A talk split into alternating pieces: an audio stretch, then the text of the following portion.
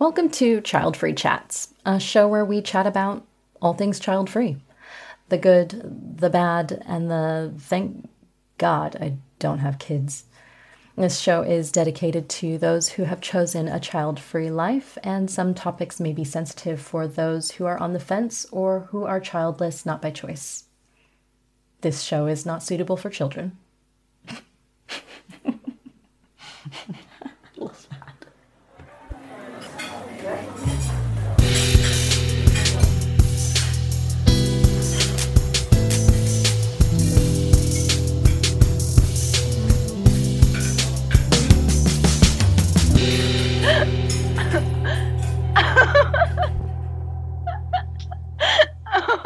Hey guys, welcome back to Child Free Chats.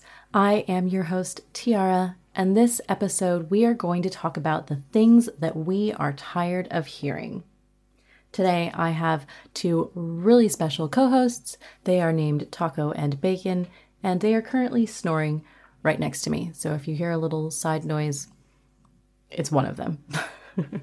so, yes, I wanted to do a show about a few of the popular responses that we get when we tell people that we have chosen to be child free. If we could have a dollar for every time someone tried to convince us that we should have kids, it would probably help fund our next vacation. But it's always the same thing, right? Same questions, same arguments, same reasoning. It's as if they've just discovered the magic word that will suddenly make you change your fertility stance. And what they don't realize is how tiring it gets to hear these things over and over and over again. It's like telling a vegan that maybe if they just tried meat, they might like it. I'm sure you probably have heard a ton of stuff, but I just want to vent about my favorites, if you can call it that. Okay, here we go in no particular order. You'll never know true love without having your own children. Okay, first of all, there are plenty, countless women out there who have birthed children and have given them up or raised their children who they never showed love or felt love toward. And those children grew up without a mother's love. So, no, I, I don't accept this logic. Do I believe that the love a mother feels towards her own children is unique? Absolutely.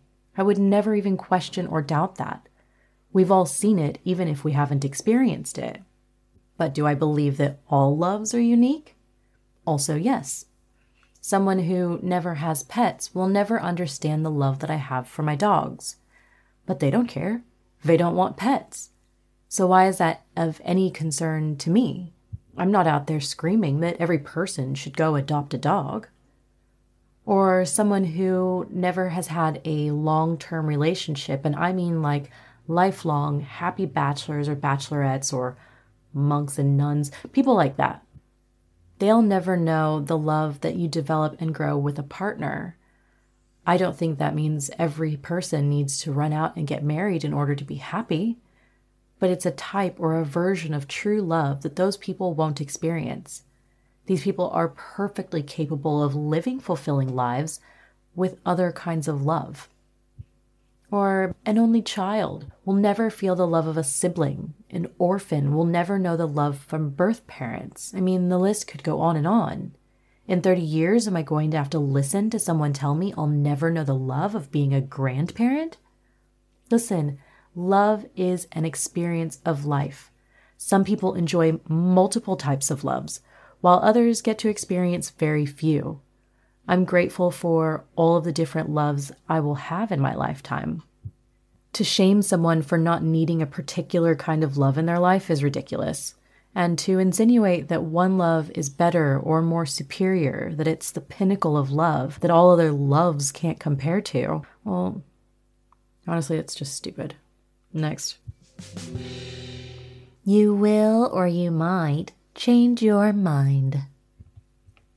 I think this is one of the most common things that I've heard people say, including my GP one time. Like, seriously. You might change your mind sounds so patronizing to me. Like someone patting your head and saying, There, there, it's okay, you'll get better. You might change your mind. Like I'm upset about the decision or something. Telling someone that they will change their mind is almost worse. It's pretty much code for you're making the wrong choice and you'll realize it one day. Like, what are you, a psychic? As with any personal life decision, doubting or shutting down a person's feelings and choices is so, so rude.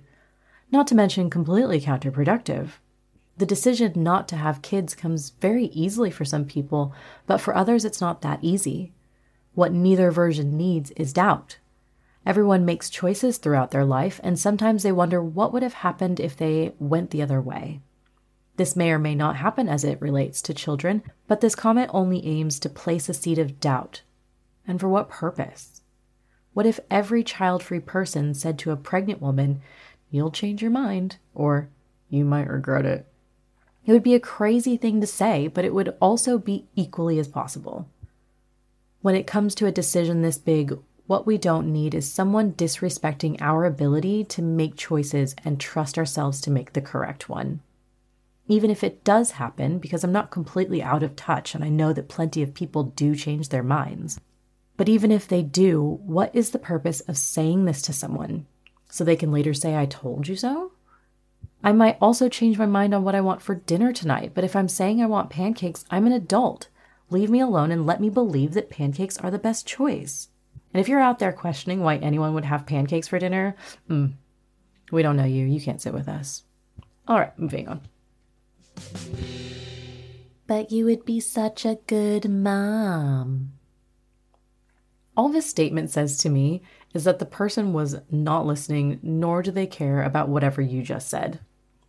Desire and capability are two completely different things. I could very easily birth a child and keep it alive, maybe, so technically, I'd be good at the job, but I don't want this job. By insisting that someone would be a good parent, it's just reinforcing society's requirement for childbearing, and it places everyone in an awkward position, both with the person who said it and honestly within ourselves if we're already struggling with this decision. There's more to it than even ability. The reality is, I don't actually know if I would be a good mom. No one knows if someone will be a good parent until they have to be a parent.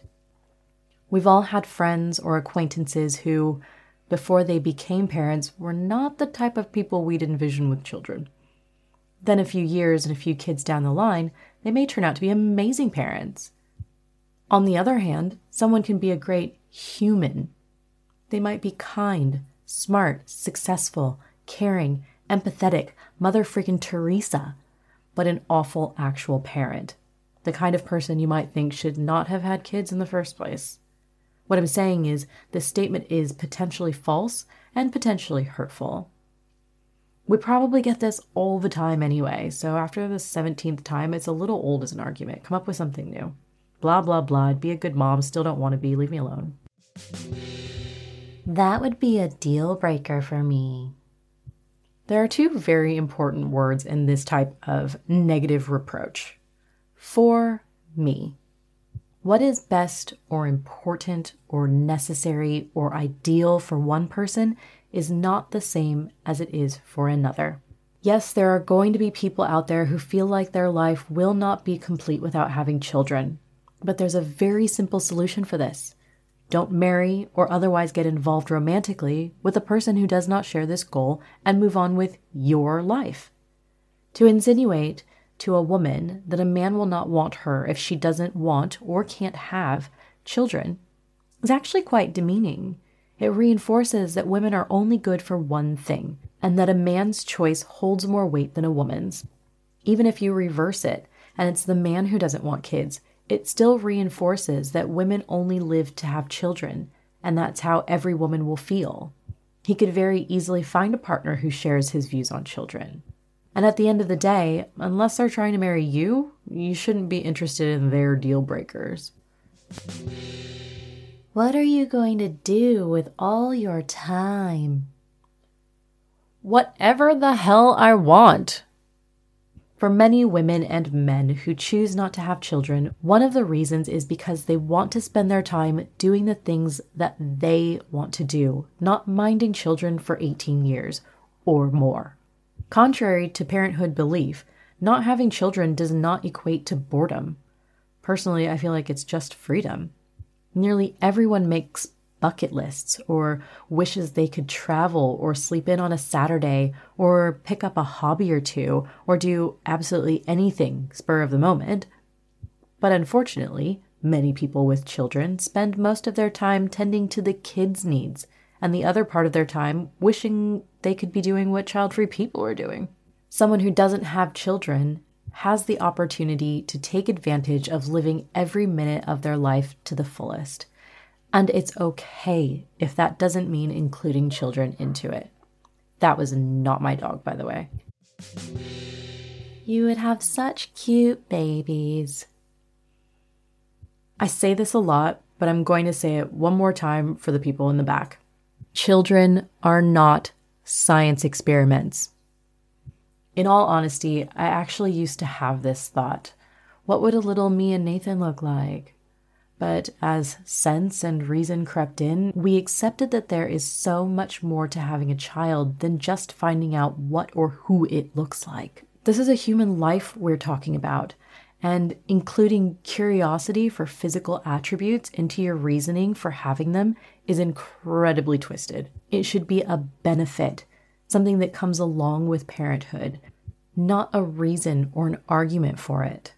With all of the arguments for having children, I find this reason to literally be the most selfish thing I have ever heard. Imagine being so vain. And let's all keep in mind that a beautiful child is not a guarantee. Birth defects, genetic predispositions, flukes and mutations of nature, and, dare I say it, generally just ugly children are all a very real possibility. Not to mention that not all of us find babies cute. Some are, sure, I can admit that, but mostly, no, I don't find them cute. Parents find their own babies cute, and that's the only thing that I can think of that makes them think that we care about that. I'll move on from this one because. Don't you want to extend your family or make sure your family line continues? Okay, so I just checked and it turns out that it's not 945 AD and I'm not a monarch. In lots of cultures, it's no longer a responsibility to carry on your lineage, and the world has plenty of humans in it. Further, there's no absolute definition of what constitutes a family. So, if someone decides not to have children, we are no less part of a family that others don't know about or consider. I have an amazing husband, two puppies, great friends, and I volunteer. I feel as though my family is perfect and exactly how I want it to be. For many of us, extending a family, keeping a family name going, or adding to the world population are not on the list of goals that we have when we think of our life. If you come from a broken family or a very small family, or if you don't have strong family ties, you might not feel this need to keep that lineage going. I do get that you could come from a family or background where this is still important, and I can't imagine how tough that would be. These types of questions could come from someone you are very close to or someone you respect deeply. I can't tell you what to say, but just know that not all people want to carry the burden and responsibility. So you're not alone if this argument is frustrating for you. Who will take care of you when you're old? this question is naive for so many reasons. It just doesn't consider life and how life works. First of all, not every senior in an old folks' home or retired living is child free or childless. Lots of those people have their own children. It's like people have never considered the many reasons why children won't or can't take care of their parents. Example children who aren't around because they live far away, which is the case with myself and my mother. At the moment, we live on two different continents. It is physically impossible for me to be there to take care of her when she is old. And my mom is the first person to say, throw me in a home, let them take care of me. So, what should we as the kids do? Never live our own lives so that we're ready when the time comes to spoon feed our parents? What kind of life is that? Basically, they're having children just to be able to take care of them. That's a little sick. On top of that, just because someone has a child doesn't mean that child will outlive their parent. It's sad, kind of morbid, but it's true. People die way too young all the time. What happens to their parents? Who takes care of them? And speaking of dying too soon, this question assumes that I will live to be old. Obviously, I hope to, but why should we have a child so that it can take care of us if there's a possibility we won't even get there? I'll have done all that work for nothing, right? Child didn't even get to fulfill its true destiny, sponge bathing me. Some of those old people in nursing homes have kids who don't speak to them. What happens if I become estranged from my child? Who will take care of me then? And let's not forget the saddest of them all the poor old people whose children are alive and well. They live a short drive away, yet they still don't come visit. They don't do anything to take care of their parents, all but forgotten after nearly a lifetime of raising a human for the sole purpose of taking care of them when they're old. So, yeah, this argument has many holes. Save up your money and pay someone else's child to take care of you when you're old. And last, but certainly not least, you could always adopt. Have you ever had someone suggest to you that you should adopt after stating that you weren't planning to have children at all? It's assuming that when we say we don't want kids, that we don't mean it and somehow someone else's child is different, or that we even want to adopt. I know a couple of people who want their own children, but if it's not possible, they don't consider adoption to be an option. It also weirdly makes it seem like if I adopt, that will be an acceptable answer for them. Like, okay, cool, that's fine that you don't want kids, but you should do something else to make up for it so the people around you feel more comfortable. And don't get me wrong, I think adoption is amazing, but we can't assume that every person who doesn't want or can't have children will just automatically think that adoption is the next best route for them. It's not possible for all people, and personally, my reason for not wanting children, of which there are many, include a lot of little things that I don't like about children. Those will be present regardless of who birthed it. If someone says this to you, just walk away. All right. So, there are obviously quite a few other persuasion tactics that can be included on the bingo card here, but I just wanted to talk to you about some of the big ones in case you've been hearing any of these a lot lately and they're bothering you. Or if you're like me and just want to be sure that you're not the only one whose eyes roll like all the way to the back of their head when they hear stuff like this. People will probably never stop saying these types of things, whether it's family, friends, coworkers, your freaking GP, or any other entitled potato walking down the wine aisle. Do what you have to do for yourself in these situations, even if that means just envisioning pouring the entire bottle of red wine over their head. Like I've said before, you don't owe anyone an answer to these questions, but it also can't hurt to have the conversation. Someday someone will listen. And if you know someone who asks these kinds of questions, direct them to this episode. Some people might just need to hear how stupid they sound. If that's you, hey, welcome to my show. You have arrived here because you are a potato. For everyone else, if all else fails, just tell them that they're starting to sound eerily similar to Donald Trump. Well, that's it for this show. Don't forget to like, subscribe, scribe, girl, what? Don't forget to like, subscribe, follow, do all the things that show that you appreciate and love what we're talking about here. Tell me what you love, tell me what you hated, even if you don't think I want to hear it. You know, criticism makes perfect. I'm kidding. Thanks for coming back. Come back for the next one, and I will see you guys then. All right, bye.